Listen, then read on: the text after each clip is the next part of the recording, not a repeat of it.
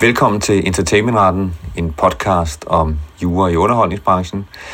Mit navn er Jakob Plesner, og jeg har nu Morten Rosenmeier tilbage fra sygdom, og vi vil gerne give jer en kort update på en dom, som er kommet i dag. En dom, som vi har talt rigtig meget om i podcasten her over tid. Det er nemlig dommen om Den Lille Havfrue, og hvorvidt at man kan bringe billeder af, i det her tilfælde, Den Lille Havfrue for sjov med et glimt i øjet. Karikaturtegninger. Præcis. Og Morten, kan du ikke lige til de lyttere, som jeg ved, det er et fortal, men hvis man nu kan høre alle episoder, kan du ikke lige forklare, hvad er det, sagens omdrejningspunkt er? Nej. Det tænkte jeg nok. Bedste. Ja, det kan jeg. Nu skal du høre. Sagen drejer sig om, hvorvidt der i dansk ophavsret gælder et princip om, at man må gøre beskyttet stof til genstand for parodier, satire og lignende. Det er et sådan traditionelt princip i mange lande, herunder de nordiske, at man gerne må det, og at man derfor som rettighedshaver ikke kan modsætte sig, at nogen bruger værker på humoristiske måder. Det er for eksempel det princip, der har ført til rytteriets berømte sketches, hvor de kørte ind med penis i forhold til eksisterende musikværker, ikke? Eller det er i tillid til parodiprincippet, at man plejer at bringe karikaturtegninger, der gør brug af for eksempel Bjørnebanden fra Disney-universet i aviser og blade. I sagen her havde Berlingske Tidene bragt dels en karikaturtegning af havfruen som zombie, dels et fotografi af havfruen med mundbind i sin debatsektion, og Ivar Eriksens arvinger, Ivar Eriksen og billedkunstneren bag Den Lille Havfrue, en retssag for ophavsretskrænkelse, og vandt både i byretten og i landsretten i det sidstnævnte sag i en dom, som har fyldt meget her i podcasten, at der i meget vidt omfang ikke gælder noget ophavsretligt parodiprincip i dansk ret, og at alt det vi andre, der troede, vidste det om ophavsret, har gået og sagt om det i tidens løb, desværre er forkert. Men så kom sagen for Højesteret, og der var domsforhandling for en uge siden den 10. Og så endte den altså med sagen, at der efter hvad Højesteret siger, gælder et parodiprincip i Danmark. Derfor er det ikke retsstridigt, at Berlingske har bragt de der billeder. Og udover og dommen er interessant af flere grunde. Må jeg også fortælle dem, Plesner? Ja, fortæl, fordi lad os lige starte med parodiprincippet, ja. Fordi den sondrer lidt mellem, hvad kan man sige, tegningen og fotografiet. Den sondrer ingenlunde mellem de ting, Plesner. Den behandler tegningen, og nøjes, det skal vi lige have klippet ud det her. Vi har en aftale om, at Plesner må røvle én gang i dag. Det var så den gang her, Plesner. Du har brugt dit klip, ikke? Ja, nej, det er jo ikke helt rigtigt, Morten, fordi man kan sige, i forhold til fotografiet, så har man ikke gjort gældende, at der er tale om parodi eller karikatur. Der har man gjort gældende, at det er som led i ytringsfriheden, at man, hvad kan man sige, godt må vise det. Så der har man slet ikke gjort det her parodibegreb gældende. Sådan forstod jeg, man. Nu skal jeg lige nærlæse. Jeg havde det er rigtigt, Plesner. Det har man ikke gjort gældende for Højesteret. Det var en prøve for at se, om du var opmærksom. Præcis, jeg ved det. Og hvis, Plesner, vi har ikke tid til at høre mere på det nu. Det, jeg vil sige til dig er, dommen, som jeg nævnte før, er interessant, både fordi den siger, at der gælder et ophavsretligt parodiprincip, og fordi den siger to vigtige ting til. For det første, at det at bruge beskyttet stof i parodier og karikaturer kan være lovligt, ikke på grund af parodiprincippet, men i henhold til en afvejning af grundrettigheder foretaget medfører af de principper, som menneskeretsdomstolen har fastsat. I henhold til de principper lod retten det der fotografi af havfruen med mundbind slippe igennem. For det andet siger dommen en anden vigtig ting, nemlig at det at bruge beskyttet stof i aviser på den måde her ikke indebærer en krænkelse af markedsføringsloven. Det havde landsretten ellers sagt, at det gjorde. Nu er det svært for mig, Plesner, at blive indkaldt til eksamen 4 sekunder efter dommen er afsagt på den måde her. Det kunne være dejligt, hvis jeg havde haft tid til at studere den, ikke? Men nu skal vi lige og se, hvad der mere står her, Plesner, hvis jeg ellers lige kan få lov her. Sige, hvis markedsføringsloven, Plesner. Plesner, min dreng. Plesner, hør nu.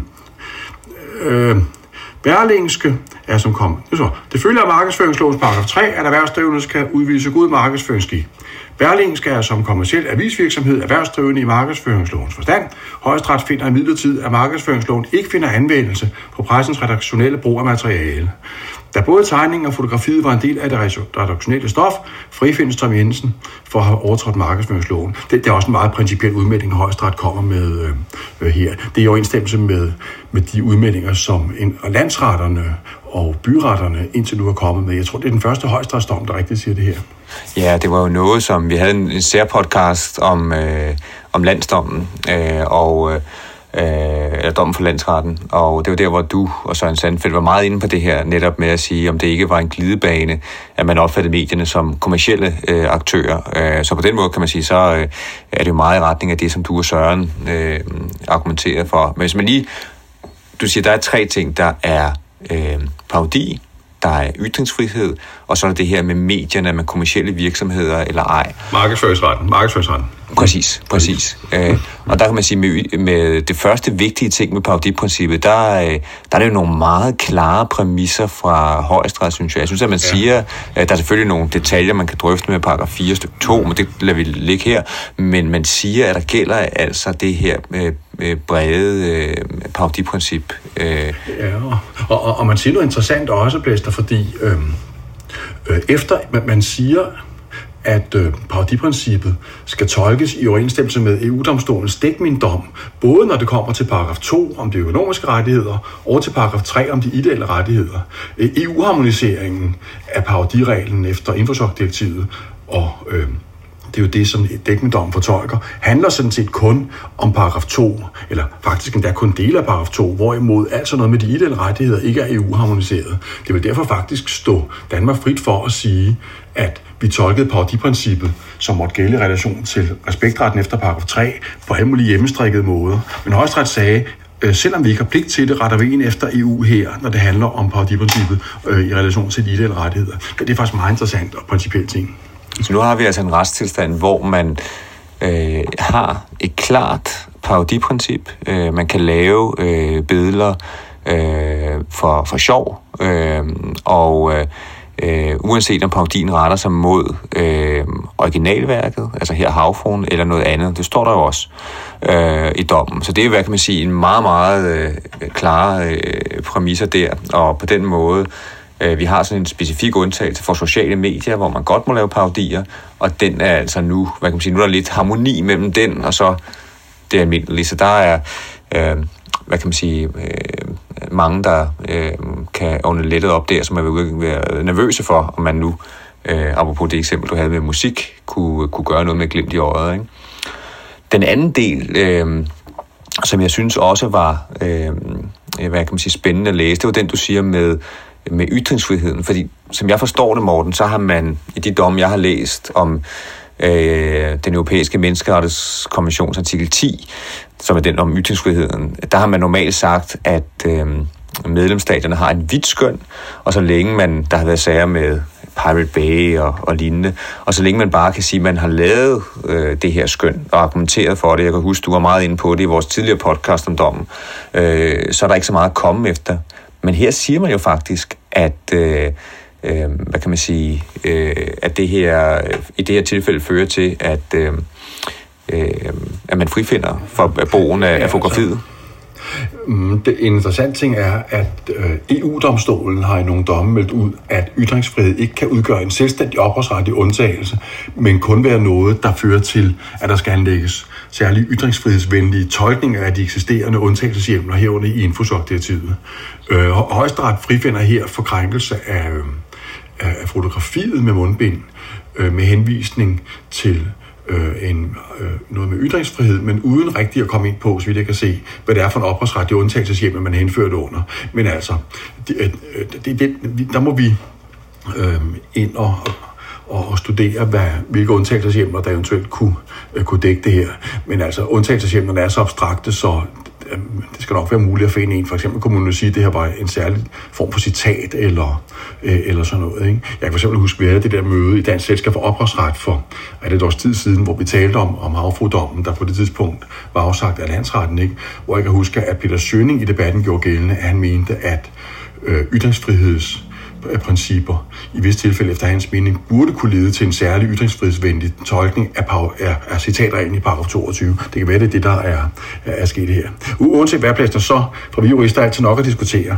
Man kan sige i hvert fald, den er jo helt frisk. Vi sidder og drøfter den her cirka en time efter, den er blevet afsagt. Så man kan sige, at jeg er enig i, at EU-domstolen har ikke lagt op til, at man kan have den her selvstændige undtagelse fra ytringsfrihed, og det er lidt svært at læse ud af Højesteret, og man simpelthen indfortolker det. Men uanset hvad, når man kan i hvert fald læse nu, at har man noget, som her har en national symbolværdi, det siger man, Den Lille Havfrue har, så vil et billede til at illustrere en debatkultur. Der vil man altså godt kunne bruge det fotografi uden at,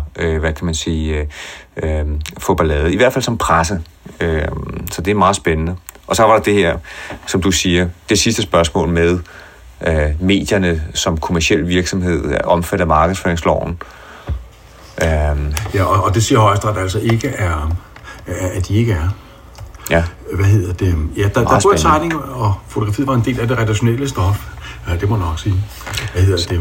Så man kan sige, opsummeret. Er du overrasket over dommen, eller havde du ventet den? Jeg er overrasket på, at det er jo klart lige til lytterne, at det her det betyder så en, helt frifindelse af Berlingske og chefredaktøren Tom Jensen for arvingernes påstande. Men det, som på nogle måder er overrasket, men det, jeg er allermest overrasket over faktisk, det er præmissernes klarhed, og at man især også på ytringsfrihed går så langt, som man gør her. Det er en meget klare præmisser her. Det er, igen, der kan være nogle detaljer om paragraf 4.2, men se bort for dem, meget klare præmisser. Hvad med dig, Morten? Men du var, jeg ved jo godt, om du var lidt overrasket. Jeg var overrasket. Jeg var sikker på, at Frank Jørgensen, min gamle ønskelev, ville vinde den sag her, og var faktisk lidt skuffet over, at han ikke vandt. Ikke? Vi lovede ham jo i en tidligere podcast, at jeg, hvis han vandt, ville kaste mig for hans fod og kalde ham mester, og jeg var faktisk så småt ved at forberede mig på, at det skulle ske, men han var oppe på den anden side op mod den nok kun i Martindal, og der skal lige noget til at slå ham af marken. Nej, jeg var i Højesteret der i sidste onsdag og høre procedurerne, og både Martindal og Frank Jørgensen gjorde det fantastisk begge to. Der var virkelig tale om jura på et højt plan, så uanset hvilket resultat man er tilhænger af, var det faktisk meget, meget interessant at være vidne til. Jamen, det er spændende. Men i hvert fald, så kan man sige, at nu er der blevet sat nogle klare præmisser, som vil få betydning for en masse praktiske situationer bagefter. Så når vi skal optage vores næste podcast, så tænker jeg, at vi kan dvæle lidt ved nogle af de betydninger, det har. Men for nu, til alle lytterne, så har vi i hvert fald tanken med den her podcast, som er meget kortere end normalt, var simpelthen bare at give jer en lynupdate, hvis I ikke har tid til at læse alle sagens detaljer, og så give jer lidt en kort update her. Har du mere, Morten? Nej. Heller ikke her, så tak for, at du kunne deltage, Morten, med så kort varsel.